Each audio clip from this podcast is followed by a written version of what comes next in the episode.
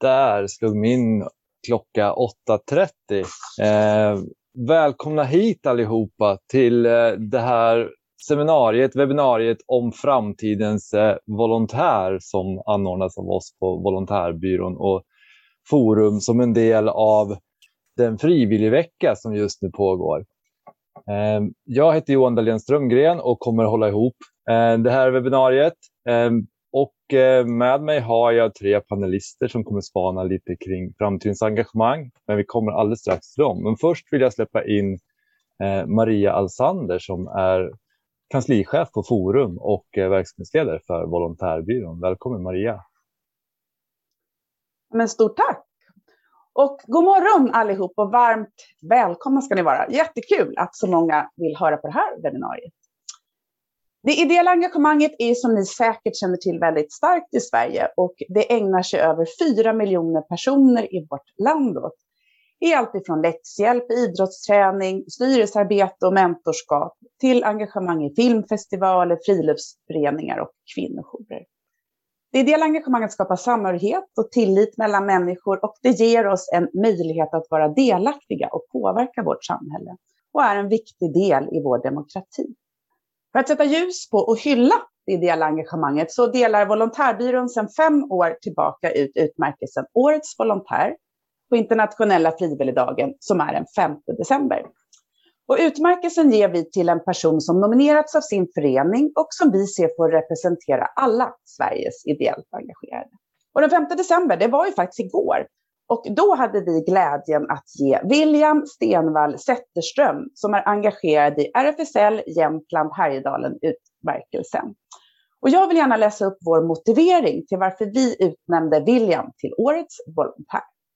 Som årets volontär har William skapat makalösa förutsättningar för RFSL Jämtland Härjedalens arbete med att motverka osynlighet och ensamhet för hbtqi-personer i regionen.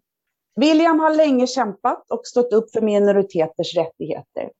Genom att modernisera föreningens sätt att kommunicera har han bidragit till att synliggöra arbetet för hbtqi-personer och tack vare Williams engagemang har föreningen lyckats öka medlemsantalet till det femdubbla.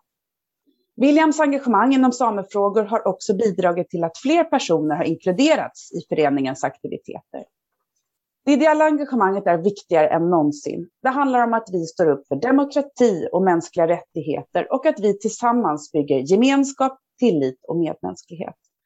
William personifierar och representerar Sveriges fyra miljoner ideella i en tid när det ideella engagemanget mer än någonsin förtjänar att lyftas och hyllas.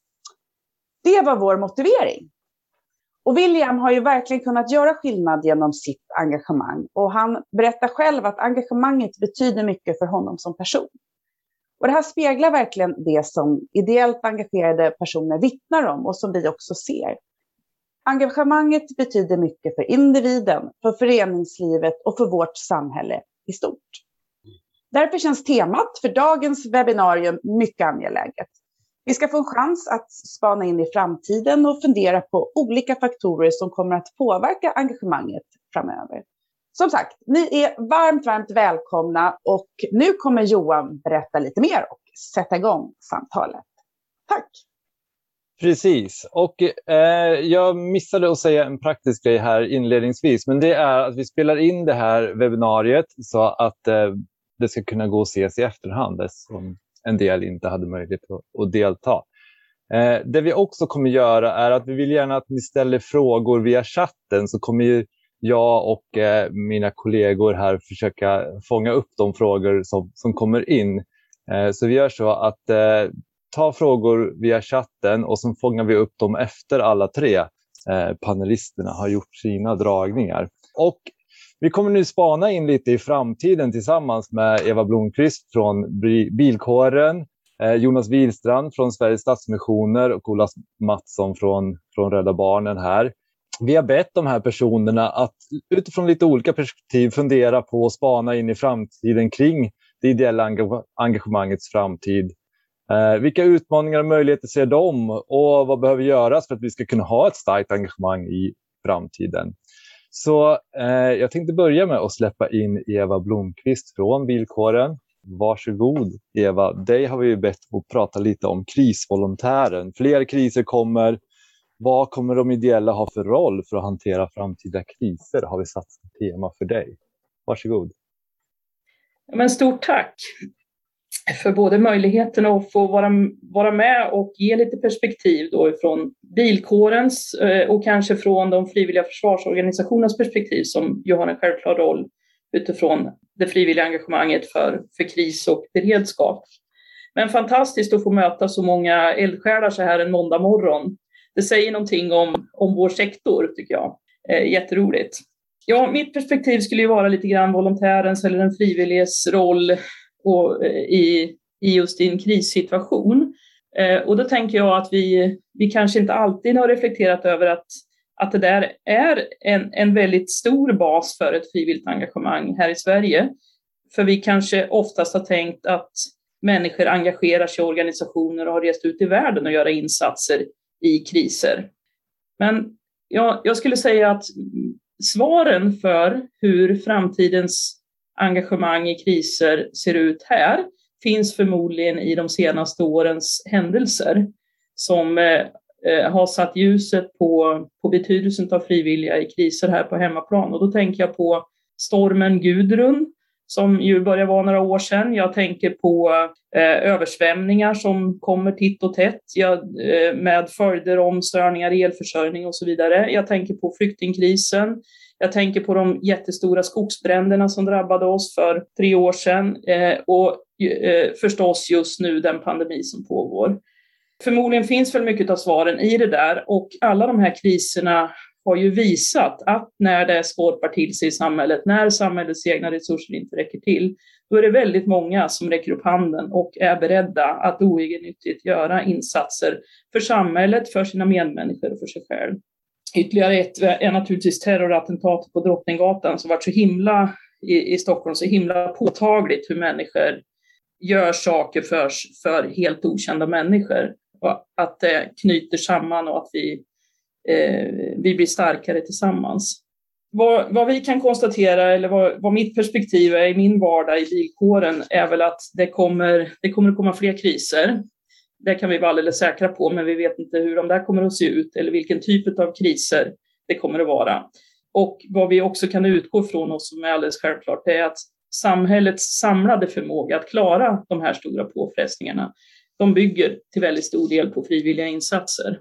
Det är klart att det finns en, en, bas, en bas som är planerad för att det ska vara ett liksom stabilt och hållbart, robust, eller vilka ord man vill använda, samhälle. Men när det verkligen skåpar till sig, då kommer det behövas mera, mera insatser, mera händer och fötter, mera hjärtan för att hjälpa till.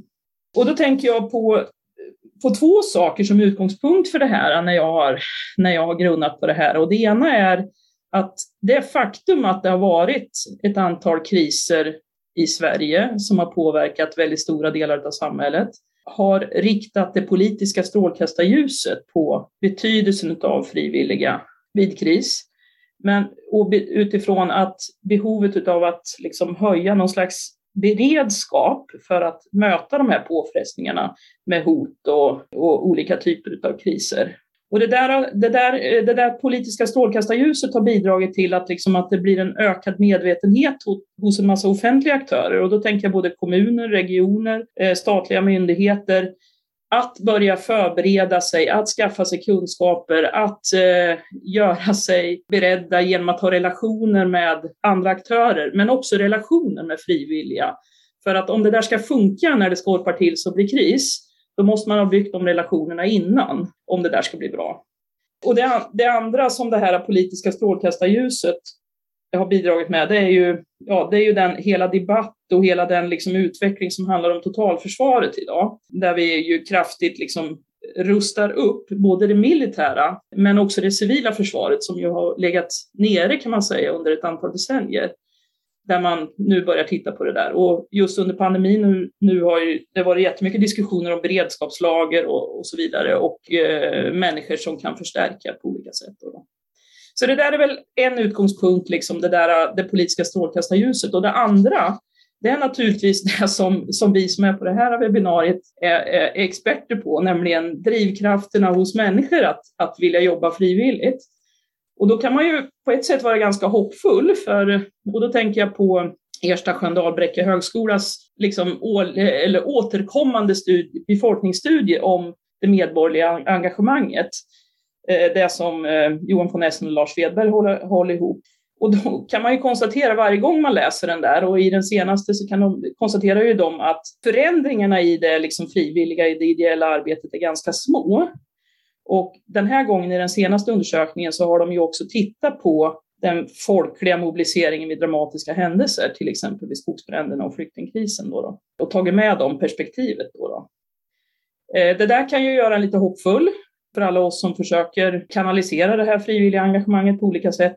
Vi vet ju också, och det har ju kommit fram i en mängd olika rapporter och studier genom åren om att, att motiven för att jobba frivilligt för den enskilde, nämligen eh, att, bygga, att finnas med i en social kontext, att ha relationer med andra, få bekräftelse och uppskattning för en insats, att få personlig utveckling och faktiskt eh, också viljan att vara med och bidra till samhället, till något som är större än en själv. Det faktum att det är så är ju också väldigt starkt incitament för alla oss att ta vara på det här engagemanget. Det där bekräftades också i en undersökning som faktiskt Röda Korset gjorde efter skogsbränderna. Jag tror det var 2019 som de gjorde den, eller lät Novus gjorde, göra en undersökning. Och där, där, I den där undersökningen så uppgav ju åtta av tio svenskar att, att de uppfattade att volontärer haft, hade haft en avgörande betydelse vid, vid kriser. Och det var nästan nio av tio, alltså nästan 90 procent, som säger, som säger att de kan tänka sig att göra en volontärinsats i händelse av en allvarlig kris i det där finns det otroligt mycket hopp tycker jag för, för det där. Då. Så utifrån det där, liksom, det där politiska strålkastarljuset, det där, de där eh, drivkrafterna som vi är väl bekanta med så att säga, så, så skulle jag, när jag riktar blicken framåt där, så, så verkar det ju som ändå att det finns en väldigt stark vilja att göra insatser. Eh, det där märker jag, om jag kopplar det där bara till min egen organisation i bilkåren, vi märker det jättemycket när det blir kris och då spelar det nästan ingen roll om det är skogsbränder, pandemi eller om det är flyktingkriser eller om det är eh, antagonistiska hot liksom i, i vår omvärld och sådär, så är det många som hör av sig till oss. De vill bli medlemmar, de vill veta hur kan jag engagera mig, hur kan jag vara med och göra insatser nästa gång liksom, som det behövs, eller hur kan jag göra insatser nu? Den här eh, befolkningsstudien som, som jag refererade till tidigare då, då med eh, von Essens och eh, Lars Svedbergs, då, den visar ju också att det frivilliga arbetet bland äldre ökar. Det där finns också något hopp och det finns en stor potential i det där. Eh. Och jag tolkar det som att det finns en, en generation, vad ska vi säga, pigga pensionärer som har mycket kvar att ge och som vill ge, som inte bara vill ta hand om barnbarn och resa, utan som också vill, vill göra andra saker i samhället och som har mycket kompetens utifrån sitt liksom, yrkesverksamma liv. Och det där, den där gruppen är, tror jag, en stor potential.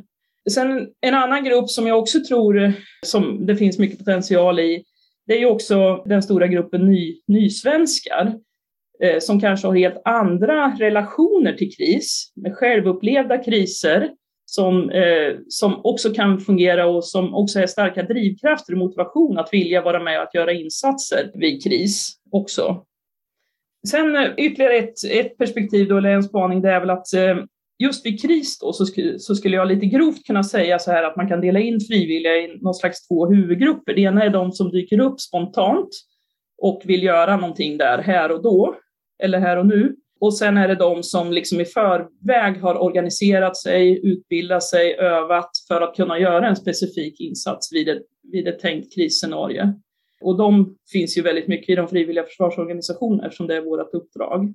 Och då är min spaning att behovet av den senare gruppen, de som är utbildade, övade, den gruppen kommer att eh, e-, efterfrågas allt mer när i det sammanhang att kommuner, regioner, myndigheter börjar förbereda sig själva, börjar titta på hur ska vår krisorganisation fungera. Då kan man inte förlita sig på att människor kommer att dyka upp spontant. Då behöver man liksom organisera det och tänkt vad är det för funktioner som vi behöver kunna förstärka eller bemanna vid kris. Så att jag tror att liksom efterfrågan på eh, gruppen frivilliga som har en specifik kunskap och som dessutom har utbildat sig för det och som har eh, övats och en, eh, i, i ett krisscenario. Och det fina med övning är ju förutom att man eh, liksom förstärker sina kunskaper, det är ju att det är relationsbyggande med de man ska jobba tillsammans med under krisen. Och eh, min sista spaning då, det är att jag tror att det finns utifrån det där med att vara utbildad och destinerad för ett speciellt uppdrag i kris, att det finns en attraktion i den där möjligheten att få utbilda sig. Eh, att det nämligen slår an mot många av de där motiven och drivkrafterna hos den enskilde. Att det där blir en möjlighet att göra något som man inte gör annars. Eh, det, det ger en möjlighet att få en personlig utveckling på, på ett område. Det ger en möjlighet till nya sociala relationer och inte minst förstås att det svarar, att det svarar upp mot den här drivkraften, motivet att vilja göra en insats för samhället när det skorpar till sig. Så sammanfattningsvis då, efter de där fem spaningspunkterna då, så är jag rätt så positiv. Eh, jag, jag tror att vi, att vi som organiserar frivilligheten, i, alldeles oavsett hur vi ser ut och vilka, inom vilka sektorer, så, så kommer vi att fortsätta behövas och spela en väldigt stor roll. Och, och också kunna erbjuda de där förutsättningarna att engagera människor för att göra en insats som spelar roll på riktigt. Tack! Tack Eva! Spännande dragning och som sagt, har ni frågor till Eva så börja skriva dem i, i chatten redan nu så fångar vi upp några av dem på slutet sen. Men vi ska göra så att vi fortsätter och släpper på nästa panelist som är Jonas Wilstrand från Sveriges Stadsmissioner. Du har ju ombetts prata om det vi har kallat välfärdsvolontären eller så här, mer ansvar för människor som lever i utsatthet riskerar att hamna på idéburna organisationer. Och hur påverkar det engagemanget och, och frivillighet? är utgångspunkten för din spaning, Jonas. Så varsågod. Tack så mycket. Kul att vara här. Även om vi ses i skärmens verklighet så är det ju det börjar nästan, man börjar nästan vänja sig. Det är kanske så här vi umgås framöver. Jag vet inte. Men jättekul att vara här. Jag heter Jonas Widstrand och är relativt nytillträdd generalsekreterare för Sveriges Stadsmissioner. Sveriges Stadsmissioner har ungefär, och det här är en siffra som är väldigt osäker för vi har liksom inte riktigt eh, samlat ihop våra statistiker nu, alla tio stadsmissioner i Sverige. Men ungefär 2000 volontärer engagerar sig regelbundet i Sveriges Stadsmissioner. Och givetvis många fler ibland, jag tänkte återkomma till det. Sen har vi ungefär 1200 medarbetare eller års, årsarbetare som jobbar också givetvis. Vi möter varje dag mellan 5000 och 7000 personer. Faktiskt varje dag året runt. Och sen är vi ju vi är både ideella, en ideell organisation, men vi är också idéburna, det vill säga att vi säljer, eh, så vi drivs, finansieras ju offentligt finansierade skattemedel helt enkelt. Och också insamlingsfinansierade då i det ideella. Och ibland finns det volontärer som utför det jobbet som de insamlingsfinansierade verksamheterna finansierar. Vi är också arbetsintegrerande sociala företag och är en del av den sociala ekonomin. Vi är ingen folkrörelse och i traditionell mening inte heller en medlemsorganisation, även om vissa av stadsmissionerna har medlemmar. Så Stadsmissioner i Sverige är ju liksom en hybrid av en, lite allt möjligt då, där vi också har många volontärer. Hur ser då välfärdens frivilligarbete ut eh, i, utom 20 år, i varje fall inom stadsmissionerna? Jag tror ju det som vanligt är väldigt svårt att veta hur framtiden ser ut. Vi vet att eh, politiskt och kulturellt så utvecklas ju Sverige väldigt snabbt just nu. Så det är väldigt svårt att veta exakt hur, hur framtiden kommer te sig. Däremot så har vi märkt av eh, sista kanske 10-15 åren att eh, våra volontärer blir allt mindre intresserade av att vi heter Stadsmissionen. Däremot är de mer och mer intresserade av det praktiska behovet i nuet. Ett exempel på det är ju Stockholms Stadsmission som har ungefär 700 volontärer. För då när flyktingvågen kom, då ökade det till 3000 volontärer inom loppet av några veckor. Däremot så var flertalet av de volontärerna borta efter något år igen. Den verkligheten hade inte Stadsmissionerna förr i tiden. Men där ser vi allt mer att eh, människor hoppar på så att säga vid ett, vid ett behov och gör, utför någonting väldigt viktigt och sedan gör man någonting annat hos någon annan organisation mer. Under pandemin så har vi också sett eh, fler antal yngre människor ställa upp som volontärer. Vi, Stadsmissionerna är väldigt vana vid att ha en ganska hög medelålder på volontärskapet så att säga. Men Men under pandemin så har det förändrats lite grann. Sen om det beror på att äldre har varit förhindrade att komma ut, ja det är ju en, en, ett perspektiv. Men undrar också inte, vi undrar lite grann också om det kan vara ett litet trendbrott. Sen är jag helt övertygad om att det volontära engagemanget, alltså att se utom sig själv och försöka förstå ett vidare perspektiv av samhället, ja, det är lika viktigt för den som utför det volontära arbetet som den, för den som får stödet. Eh, jag tror att psykiskt välbefinnande ökar hos oss själva när vi blickar utåt och möter andra människor. I, själva mötet med den andra människan så tror jag att, eh, att vårt eget psykiska välbefinnande ökar. Så jag tror faktiskt att det frivilliga och volontära arbetet kommer bli en viktig del av framtiden då arbetslivet troligen förändras avsevärt. Jag tror att hemarbete, automatisering i hela arbetslivet, så att säga, på hela arbetsmarknaden, kanske gör att volontärt eller frivilligt arbete är en väsentlig del av vårt, vårt, allas vårt dagliga liv. Både för vår egen hälsas skull, men också för att vi alltid behöver mötas och stödja varandra som samhälle. Så i den meningen tror jag att det kan bli en väldigt stor förändring i eh, välfärdsvolontären, så att säga. Sen säger vi väldigt mycket om välfärden idag. Det vi kan se är att välfärden är mycket mer komplex idag än för 50 år sedan. Det är också så att mycket är bättre och möjligheterna har ökat till stöd eh, liksom långsiktigt. Eh, äldreomsorgen såg ju inte alls lika bra ut för 50-60 år sedan som de gör idag till exempel. Eller, och många delar i socialtjänsten är ju mycket bättre idag än för 50-60 år sedan. Men vi är också mycket mer kunniga i vad som är hälsa och välbefinnande. Vilket gör att vi ställer mycket högre krav på både oss själva och vår omgivning.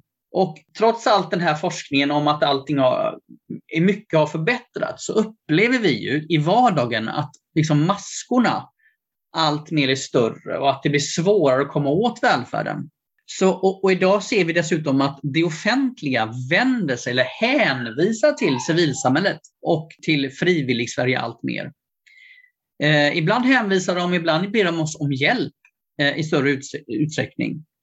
Men jag tror också att det är också så att vi i hela civilsamhället är med, har en slags professionaliseringstrend så att säga och vill vara samhällsbärande. Så det är ju inte så. Vi, ibland klagar vi på att eh, det offentliga hänvisar till oss, men det är också så att vi räcker upp handen och säger att vi gärna vill vara med och, eh, och eh, vara samhällsbärande. Så det här är någon slags dialektisk eh, fram och tillbaka våg så att säga. Så även om vi blir kritiska till hänvisningar och vi tydliga brister i, det offentliga ansvaret så är vi också en stor del av att, eh, och vill vara en stor del. Så min, min stora framtidsspaning det är, på slutet här nu, det är ju att jag tror att den stora frågan handlar om grundfinansiering.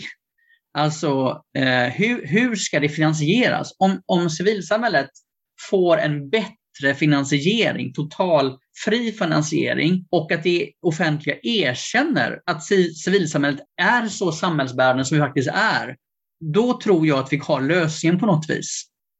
Och, och, då, kan vi, då kan vi hjälpa och stödja varandra mer än att picka så här som vi gör till nu det var min, mina, jag tror att mina tio minuter gick nu. Jag liksom hade några bilder kvar, men jag stannar där så kanske vi kan ha lite frågor istället. Tack! Stort tack Jonas! Och jag upprepar att eh, har ni frågor så, så ställ jättegärna dem i chatten så fångar vi upp dem här efteråt. För att nu ska vi också göra så att vi släpper in Ola Mattsson från Rädda Barnen. Och Ola, du har ju ombetts prata lite om digitalisering och hur påverkar digitaliseringen engagemanget? Till exempel har vi ställt frågan, kommer vi se AI-volontärer i framtiden? Men digitaliseringen är ju mer än AI såklart. Varsågod Ola. Ja, men, eh, tack så mycket. Det här med AI-volontär, det blir nästan för mycket. Jag skulle kunna bli en parodi på mig själv om jag pratade för länge om, om AI och eh, volontärer. Eh, det får mig att se sådana här svala, stela, äkta människorobotar framför mig. Och man måste också ställa sig frågan om, om en AI någonsin kan vara volontär. Är en AI frivillig eller funkar den bara om vi sätter på strömmen? Och så vände jag det här med en av mina medarbetare precis innan vi skulle träffas här och då säger hon att nej, men, man kan inte tvinga en AI till något och hon är AI-expert och då blir det väldigt förvirrande eh, för mig. Eh, så jag, jag, jag, vet inte om jag kan svara på frågan om AI-volontärer. Jag kommer tillbaks till den eh, alldeles strax. Mitt team på Rädda Barnen eh, arbetar med utgångspunkt från framtidsspaningar, trender som varaktigt betydande processer som förändrar förutsättningar över tid. Men vi jobbar kanske ännu mer med lite det Jonas var inne på, disruption, hastiga händelser som förändrar saker och ting i ett slag och som skapar osäkerhet. Digitaliseringen är en trend. Den har pågått åtminstone sedan eh, 70-talet i olika eh, former. Dominansen av stora globala datadrivna superplattformar, det är en disruption av våra samhällskontrakt, roller i samhället och kanske rent av en disruption av vår, vår demokrati. Disruption skapar osäkerhet. Hur ska vi fungera som aktörer i framtiden? Osäkerhet skapar behov av tester, att arbeta på nya sätt och det är vad mitt eh, team på Rädda Barnen arbetar med.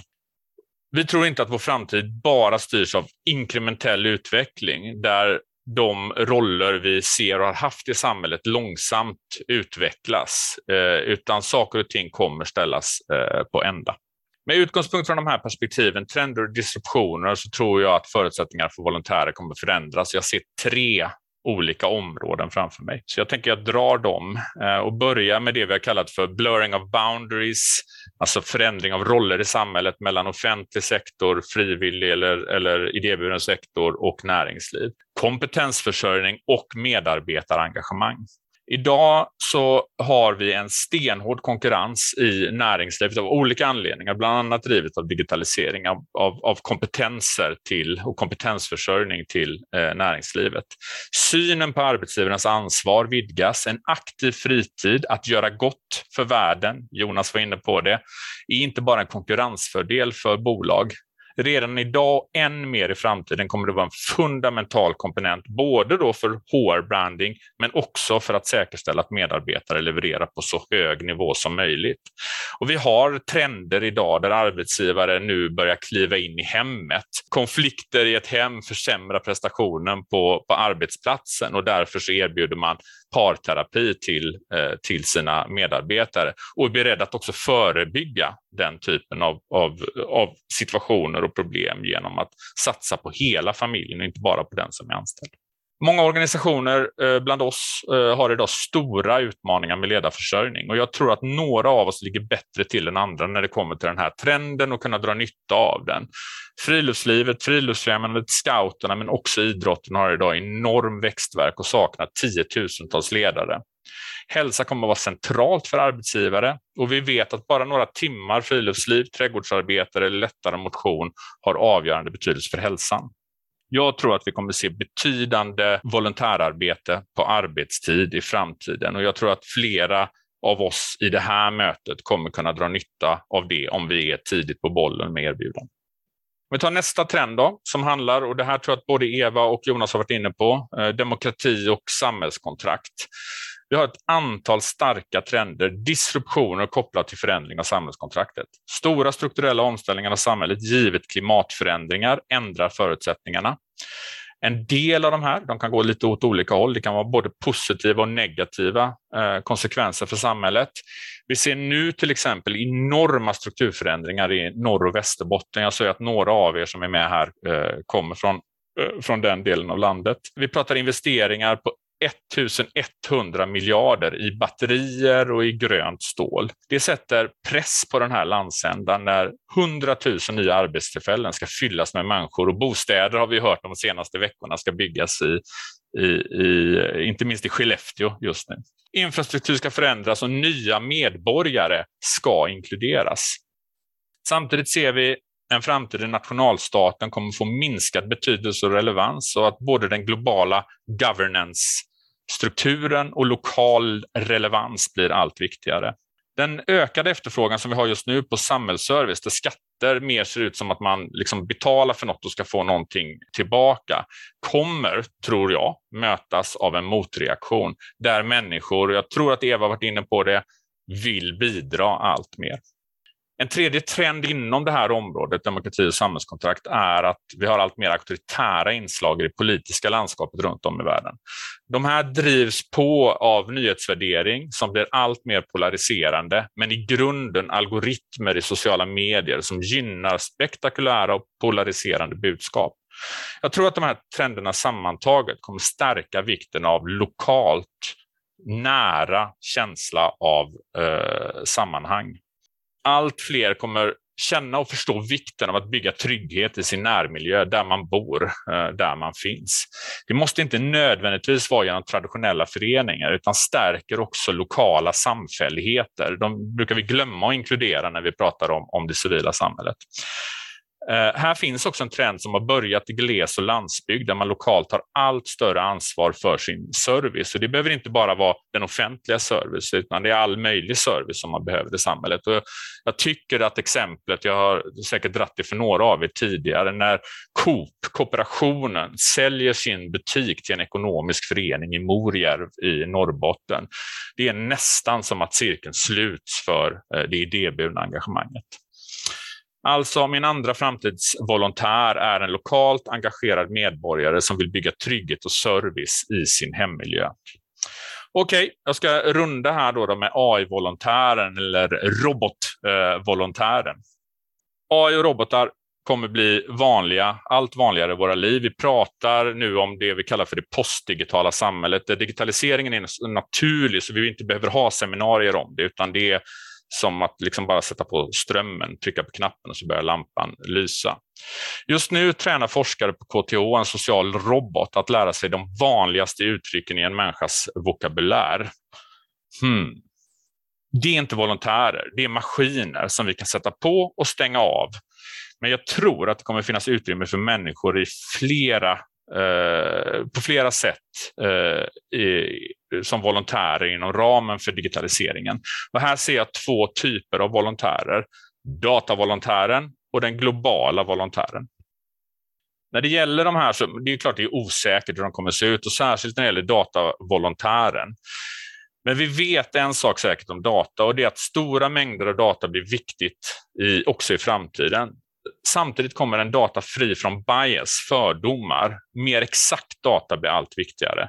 Precis data kommer att bli viktigare. Det farligaste som kan hända när man jobbar med maskininlärning är att maskinen lär sig baserat på felaktiga datasätt. Redan idag har vi på Rädda Barnen använt unga volontärer för att analysera datasätt från gamingmiljö. Just för att de är mycket bättre på att förstå vad som, som sägs till exempel som nu under sommaren när vi satte en grupp ungdomar på att kategorisera chattdata från ett spel, eh, Dota 2. Deras resultat eh, blev helt annorlunda än det resultatet vi fick när vuxna gjorde samma, samma övning. Jag tror att vi kommer använda volontärer både för att säkerställa kvalitet i data och för att inhämta data. Många organisationer har inte den mångfalden, vare sig i service eller bland medlemmar, att vi tryggt kan säkra data som inte har en bias. Det borde driva vårt behov att säkerställa annan data.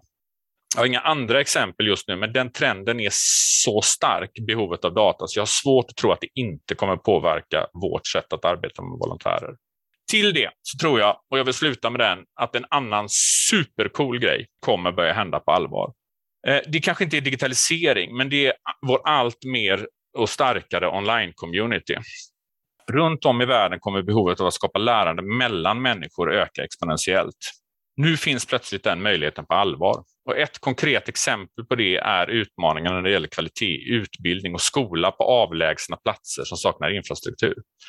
Idag är det en enormt stor utmaning att leverera skola i flyktingsituationer. Barn kan leva många, många år på flykt, ibland i enorma flyktingläger på några av jordens mest otillgängliga platser. Inte sällan är det personer helt utan lärarutbildning som förstår för den skolgång som de här barnen får tillgång till. För att möta utbildningsbehov och skolbehov eh, utvecklar nu flera organisationer globalt digitala lärplattformar, lite som Schoolsoft fast uppblåst och förhoppningsvis lite bättre än, än Skolsoft. Då. Det gör man både för att sprida läromedel digitalt, att stärka lärare eller lärpersoner och ge dem metoder och verktyg att använda. Under de kommande åren planerar samtidigt Jeff Bezos och Elon Musk att leverera höghastighetsinternet till hela världen. Genom tiotusentals små satelliter som skickas upp byggs ett globalt nätverk som Tyvärr, Friluftsfrämjandet och andra kommer göra internet tillgängligt på varenda plats på jorden så länge man håller sig över mark. Vill ni undvika nätet så får ni krypa ner under jorden. Det betyder enkelt uttryckt också att de mest otillgängliga platserna på jorden kommer att ha tillgång till uppkoppling. De här två sakerna tillsammans kommer att skapa utrymme för en global community av practitioners där lärare i Sverige och Europa kommer kunna koppla upp sig mot globala plattformar för att stödja, komma upp med tips till lärare eller utbildade personer i några av de mest utmanande miljöerna i världen. Och vad är det som är häftigt med det här? Ja, en del av det pågår redan, men världen kommer snart bli påtagligt mindre. Det kommer fortsätta skapa möten mellan människor, ömsesidigt lärande utan att vi behöver resa en massa. Och liknande plattformar kommer vi se inom flera andra områden, inte minst inom hälso och sjukvården där vi kan skapa globalt volontärskap och ett möte mellan människor. Så från det superlokala till det globala. Och här sätter egentligen bara fantasin gränser för vad vi som globala volontärer kommer kunna åstadkomma. Tack! Tack så mycket Ola.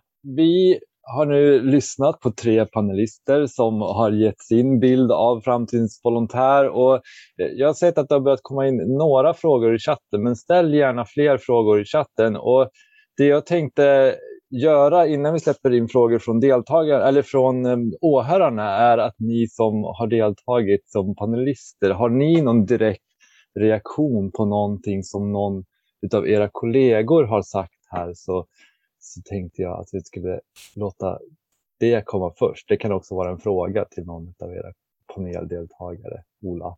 Men jag, har, jag har en fråga till Eva, då, för jag eh, råkar ha eh, också en högst personlig erfarenhet av det. Men ni har ju varit fruktansvärt skickliga, upplever jag det, på att rekrytera volontärer under de senaste åren och ni använder bland annat Facebook eh, för, som plattform för att, att rekrytera. Jag är lite nyfiken på hur ni gjorde och hur, eh, hur ni identifierade mig som en potentiell volontär i det här. Ja, det där är nog ingen, ingen jättestor vetenskap runt faktiskt, men, eh, utan vi har provat oss fram ganska mycket. Men vi har ridit rätt mycket på det där äh, begreppet, för vi vet att våra befintliga medlemmar och de som gör insatser, så att säga, deras största drivkraft är just att vilja bidra, att vilja göra, kunna göra en insats. Och då när det, när det har varit de här äh, väldigt påtagliga stora kriserna, och allra tydligast blev det där i, i bränderna 2018, där vi gjorde också väldigt, väldigt stora insatser. Våra medlemmar var där och gjorde väldigt kvalificerade och stora insatser. Då, då fick vi ett enormt inflöde av frågor och människor som räckte upp handen och ville åka dit. Och hos oss handlar det om att köra bandvagn eller sådär, som är ganska kvalificerade uppgifter. Och då var det vårt tråkiga svar liksom, nej, vi, just nu i denna pågående kris kan du inte göra någonting, men det bästa du kan göra det är att engagera dig nu, utbilda dig och vara redo nästa gång. Så det där har vi liksom dragit nytta av och sen har vi provat oss fram i budskap och sådär och använt sociala medier och, och, och varit väldigt framgångsrika med att rekrytera, det, eh, det får man säga. Så tack för att du uppmärksammat det, Ola. Ja, tack. Och fler, fler kommentarer, reaktioner, frågor till varandra i panelen, Jonas, Eva eller Ola? Eh, nej, men då tänker jag att vi, vi fångar upp lite frågor från, från chatten. Vi har en fråga till Jonas här eh, som lyder om en, fundamental, om en fundamental fråga för idéburna aktörer i välfärden är den om finansiering och erkänn, erkännande. Hur upplever du att politik, politiken idag svarar upp mot den? Ja, men eh, tack. Men jag, jag, nu är det lite svårt att prata om generellt, så att säga. Att jag bara, Sveriges Stadsvisioner. Jag, jag tror att um, just nu så svarar politiken väldigt bra upp emot uh, våra krav, så att säga, på finansiering och stöd. Tyvärr, jag, jag vet, för det här kan ju bero på att uh, pandemin fick, liksom, fick dem att få upp ögonen kring hur viktigt civilsamhället är, hur viktigt idéburen sektor är och i stöd och hjälp så att säga utifrån att eh, de personerna i samhället som har varit mest utsatta så att säga har blivit ännu mer hamnat i utsatthet under pandemin. Vilket har, vilket har blivit en slags ögonöppnare för, eh, för politiken. Så just nu har vi ett jättebra samtal men, men eh, jag hade faktiskt, en, eh, eh, vi träffades alla stadsmissioner i torsdag, fredag förra veckan. Och det var den stora debatten huruvida politiken kommer att glömma lika snabbt som pandemin går över. Ehm, eller inte. vårt ansvar att ligga på här nu framöver. Att, att vara en nagel i ögat, alltså försöka verkligen påtala vikten av hela vår sektor långsiktigt. Och lite grann det som Eva sa, emellan kriserna. Alltså, det är där som vi måste skapa, bygga upp styrkan eh, för att klara av en kris. Och det vet inte, tycker inte jag riktigt politiken har förstått hittills. Ja, men tack. Och, och, jag har också en fundering utifrån det ni har sagt så, som kopplar an till det, just det här som sker. Eh, jag tycker att alla ni beskriver något slags episodiskt engagemang eller det som liksom kommer punktvis. När jag behövs här så engagerar jag mig här. Och Jonas, du är inne på att det spelar inte så stor roll vad ni heter utan det som spelar roll är vad ni gör. Och Ola, du är inne på att ja, jag kan engagera mig i närsamhället eller liksom den typen av engagemang. Så liksom, vad, hur, hur kan vi få till det här långsiktiga engagemanget? Det verkar ändå, Eva, som att ni eh, har, har kommit en bit på vägen där, att, att också fylla, fylla tiden mellan kriserna, eller vad man ska säga. Ja, alltså jag, jag håller ju med om det där att det är det som är drivkraften, den händelsen så att säga. Och den går väl att applicera på alla de här perspektiven så att säga. Men men min poäng är, och, och det var det jag sa, att vi, att, vi, att vi ändå kan dra nytta av det här politiska strålkastarljuset som är nu, över där, där faktiskt det här frivilliga, betydelsen av det frivilliga arbetet synliggörs. Och, och då i, i, just i den sektorn som jag håller på med då, då om att pekar ju väldigt mycket på att man måste förbereda sig innan krisen. Och då måste man liksom ha riggat det där engagemanget och, och ut, rekryterat och utbildat och övat människorna som har committat sig till att jag, om det händer någonting, är jag beredd att göra insatser. Så då kan man ju säga att en, en, liksom en tänkt händelse är det som är drivkraften för starten för ett engagemang, men faktiskt börja förbereda mig utifrån att politiken, myndigheter och så vidare har synliggjort betydelsen. Så att det är klart att eh, ett, ett visst momentum finns det väl nu eh, när det är mycket strålkastarljus på, eh, inte minst under pandemin, som synliggör betydelsen av frivilliga i, på fler ställen än det är i en skogsbrand. Liksom. Så skulle jag säga. Ja, men tack. Och, och, jag tycker att jag har mött många organisationer nu under pandemin också som, som just pratar om utmaningen att, att hålla igång engagemanget när mm. det inte behövs just nu. Så, liksom. så det, men, men absolut, träna öva och, och liksom förbereda sig. Är det Jonas eller Ola, har ni några tankar kring, kring den utmaningen? Nej, men jag, eh, jag såg också att jag fick en annan fråga i chatten här om, om det här med medarbetarengagemang. Eh, absolut, eh, det kommer finnas eh, behov av, precis som både Eva och Jonas varit inne på, eh, kanske tusentals krafter i ett, ett givet läge. Och det är ju bara jag menar, den miljön som Eva jobbar med som handlar om vad, vad har vi för risker framöver. Då, då? Eh, det, det är klart att det kan hända saker som vi ännu inte har eh, liksom, Eh, förutsett eller saker som har hänt som kommer hända igen eh, skogsbränder etc. Men jag tror att, att, och det jag var inne på också, det är att ett, liksom det generella lokala engagemanget eh, varaktigt över tid kommer också eh, att öka. Och där mitt exempel eh, med medarbetarengagemang handlar om att, att näringsliv och arbetslivet så inser man nu vikten av att skapa psykologisk trygghet på olika sätt. Eh, och då kommer frågorna komma till oss. Eh, om, och det, det märker vi redan idag. Jag menar, för några år sedan så hörde AstraZeneca av sig till Rädda Barnen i Södertälje och frågade om vi kunde omsätta deras 2000 medarbetares engagemang till aktiv volontärskap och handling. Och det är ju svårt för en liten förening i Södertälje att plötsligt få 2000 volontärer. Men det, man ökar mognaden i den, den sektorn också. Och då, då tror jag att vi kommer ha arbetstid Eh, del av vår arbetstid kommer vi få lägga på volontärt engagemang och det kommer upprättas avtal mellan olika eh, organisationer om hur medarbetare varaktigt och över tid kommer kunna vara engagerade i, i verksamheter. Så jag tror att det är en, en, en trend som har startat men som kommer accentueras med den mognad som nu allt mer ökar i näringslivet för hur, hur ett volontärskap ska fungera. Jag gissar Jonas att ni redan har haft den typen av, av eh, mindre samarbeten. Vi har definitivt haft det eh, och jag tror att det kommer bli mycket mer. Och här finns ju stora, stora behov i det civila samhället. Återigen då, idrottsrörelsen, friluftslivet, tiotusentals ledare som saknas. Och det är kvalificerade ledare som behövs där och det, det, jag tror att det är ett jättebra sätt att, att uh, få in volontärer och aktiva framöver. I, I Stadsvisionen har det alltid funnits någon slags lite eh, liksom skav mellan um, ins, för, alltså in, företagsinsamlingsorganisationerna och, eh, och vi ute. Jag är ju gammal socialchef så jag har liksom inte sysslat med insamling och liksom, Eh, Eh, men många företag vill ju då jobba eh, volontär, gå in i volontär och då brukar alltid vi säga ja fast det är bättre att ni ger pengar. Har vi eh, liksom sagt. Och det här tror jag vi måste lära oss mer kring att engagemang alltså versus pengar, så att säga, det är, lika, det är lika viktiga delar. För ibland kan man tycka att du var skönt att du ger fem miljoner för då kan vi skapa liksom ett professionellt socialt arbete. Men, men det där, får vi, det där är en hemläxa till oss tror jag, hur, hur vi kan göra, ta emot båda delarna. Jag ville bara berätta att eh, sedan några år tillbaka så är det faktiskt så att eh, eh eh, Stockholms Stadsmission utbildar tusen gymnasieelever varje år i volontärskap. Just Stockholms Stadsmission äger ju en, eh, en gymnasiekoncern och liksom vi satt och funderade på men om man nu råkar äga, liksom, eh, om man råkar ha 3000 elever i en gymnasieskola, hur kan vi förbereda de här eleverna och, och lära dem hur civilsamhället fungerar?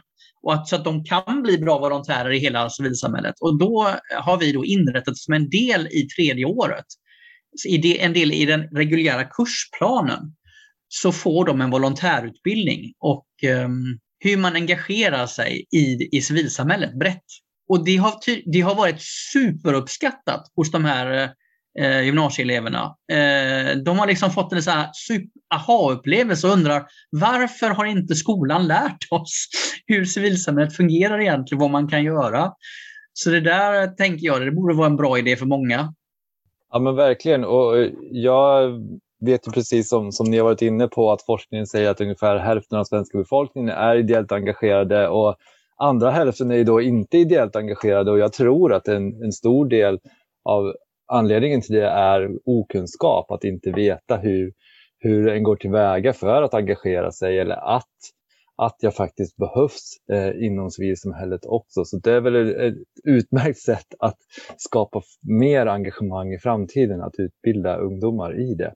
Jonas, du har varit inne lite på det här med förändring, utveckling, hur, hur vi kan tänka nytt för att engagera fler. Och det har kommit en fråga här som inte är adresserad till någon. Men vad tror ni krävs för förändring, utveckling hos ideella organisationer för att anpassa sig för framtidens volontär? Vad säger du där, Eva? Ja, det där är väl en Nobelprisfråga, va? eller är det inte så för oss? Den som knäcker det där. Liksom. Men, men, men om du går till er? Jag, jag tänker att, eh, att det är en utmaning för oss alla att, eh, att lyckas beskriva vad det där engagemanget, alltså förväntan och både förväntan på liksom, den frivilliga insatsen, vad man ska bidra med, men också vad, vad det ger tillbaka. Liksom. Så att den där läxan, liksom att, att, att, jobba med det där, vad innebär det då? Och hur synliggör vi det? Och sen är det ju ett, ett jättestort jobb att nå ut till, till, liksom, till grupper som vi traditionellt inte eh, och exakt det, det handlar väl om att kroka arm med organisationer man inte jobbar med annars. Det handlar väl om sociala medier och sådär. Och, och jag tänker med ett påhäng på det Jonas resonemang om det där med hur, hur man får unga att lära sig hur man ska engagera. Det där visar väl också betydelsen av ungdomsrörelsen tycker jag i civilsamhället. Över att, för det är ju ungdomsrörelsen som, är, som skulle kunna, med, om de har tillräckliga resurser, att liksom kunna vara bärare av det där, att ge möjlighet för det där första engagemanget. För att det vet vi också, liksom, har, man, har man väl börjat få smak på det ideella engagemanget, då kan man nog hoppa lite mellan olika organisationer, för man, man känner igen sig i det där, att man vill, vill göra grejer. Och det, det, den resan kanske startar i Ungdomens nykterhetsförbund och, och slutar hos Rädda Barnen eller i bilkåren, liksom, och sen går vidare någon annanstans. Och det där tror jag att vi får förhålla oss till, liksom, att människor inte, vi kommer nog dela ut färre liksom, 50-årsdiplom för medlemskap och engagemang eh, och, och vara tacksamma för att man är beredd att ge sju år av sitt liv att göra det här, eller ett år eller sådär. Det spelar roll liksom att, att tacka för det. Ja, men tack. Ola, har du tankar? Du har ju varit inne på det såklart också, men vad tror du krävs för förändring utveckling hos ideella organisationer för att anpassa sig för framtidens volontär. Men det, det, det, grundläggande är ju det som, som både Jonas och Eva varit inne på, att, att man behöver ju erbjuda någonting som upplevs som relevant, alltså ett behov äh, att fylla. Äh, det, är väl, det, är väl, det är väl starten. Liksom. Och att det känns som att det där inte bara är liksom en eh, sätt att, att eh, locka in en blivande kassör till någon lokal förening, utan att det faktiskt handlar om att man, man spelar en, en roll i samhället, känsla av sammanhang. Den, den upplevelsen blir nog viktig att, eh, att jobba med. Jag tror det som Jonas svarar lite på min fråga innan. Jag tror verkligen att man behöver anpassa sig. Eh, till, till en, en ny tid och fundera på, eh, för jag har ju precis samma bild, så här, men, sluta komma med era 2000 medarbetare i Södertälje, kom med lite pengar så att vi kan eh, liksom göra eh, skillnad. Eh, så, så, så, men, men det där kommer skifta, så jag tror att absolut att förhålla sig och anpassa sig. Och det tycker jag att Eva ändå är inne på när vi pratar om, om mer rekrytering, det här att experimentera, att testa, att pröva sig fram, tror jag kommer bli väldigt viktigt. Och det är vi lite ovana vid tror jag. Eh, kanske inte när de civila samhällsorganisationerna startade för, för eh, över hundra år sedan. Men idag så vill vi att allting ska vara liksom genomtänkt och färdigt och hundraprocentigt. Men jag tror att liksom experimentera sig fram och prova nya sätt att, att, att skapa engagemang och inte vara rädd för det. Inte tro att om vi gör ett sånt där experiment eller en test så kommer hela samhället eh, gå under. Uh, hela samhällskontraktet kommer undergrävas och så där. Utan att våga, våga experimentera sig fram, det tror jag är viktigt. Och sen uh, så tror jag också, det är också från en undersökning som, som Röda Korset gjorde på, uh, på 90-talet de som ska engagera sig de, eller, och, och, och, som kommer som volontärer, de förväntar sig en, en, en kvalificerad, välstrukturerad utbildning för det uppdrag som de ska få. Det tror jag är, det låter ju superbra det Jonas och, och gänget och Stockholms Stadsmission gör. Och, där kan, och jag vet att det som bilkåren gör på det området också är jättebra. Vem vill inte köra bandvagn? Liksom? Det är supercoolt. Ja, så sådana saker tror jag man ska tänka på. Ha koll på sina utbildningar, se till att de har hög kvalitet, inte vara rädd för att ställa ganska höga krav där. Ja, men testa och pröva låter ju verkligen vettigt och civilsamhället är ju kända genom åren för alla sina innovationer och sin utveckling också. Och kring det har vi också ett seminarium på fredag eh, just kring innovationer i civilsamhället. Men Jonas, varsågod, du, du har en reaktion. Nej, jag vill bara, jag, vi, jag vill bara kort bara berätta om en liksom helt, helt annat perspektiv som vi kanske glömmer. Vi pratar mycket om företag och Liksom, men jag ser också en trend kring egenorganisering. Vi stora civilsamhällsorganisationer är oftast rädda för vårt varumärke. Vi, och vi bygger upp super... Eh, vi utbildar och vi bygger liksom nästan eh, silos, så att säga, hur volontärer, människor ska jobba frivilligt. Men jag tror att det blir allt viktigare också att eh, när människor kommer med ett behov, ett eget behov och en, eh, ett, eh, en, ett perspektiv på samhället så att säga, så, så, så ska vi också bara kunna vara facilitera det så att säga och bara låta människor själva egenorganisera sig. Det tror jag också är en trend där vi kanske inte ska vara så himla rädda för vårt varumärke utan man kanske kan skapa nya varumärken, egna så att säga, organisationer i organisationer.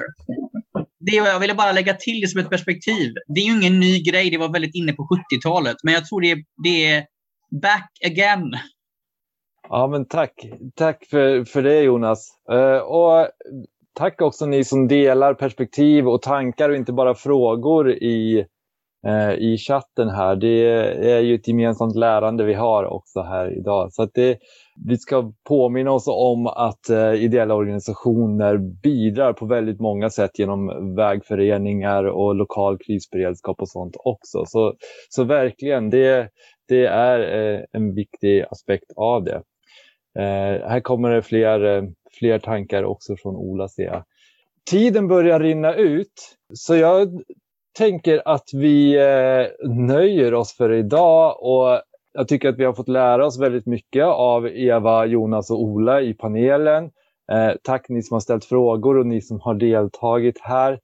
Eh, ni får såklart jättegärna ta kontakt med oss i efterhand om, om det dyker upp andra tankar, eh, idéer utifrån det här. Och ideellt engagemang är ju starkt i Sverige och det kommer fortsatt vara starkt om vi ska tolka eh, panelisterna, men att vi behöver vara innovativa, tänka på lite nya sätt och, och förhålla oss till eh, samtiden och framtiden för att engagera människor framåt. Men jag tycker ni alla i alla fall ger en, en väldigt hoppfull bild om engagemangets framtid här i, i Sverige. Det är inte så att vi tror att det kommer dö ut utan att det kommer leva vidare i, i många former. Så stort tack för att ni deltog och ett extra stort tack till er i panelen Framtidsspanarna. Tack för idag.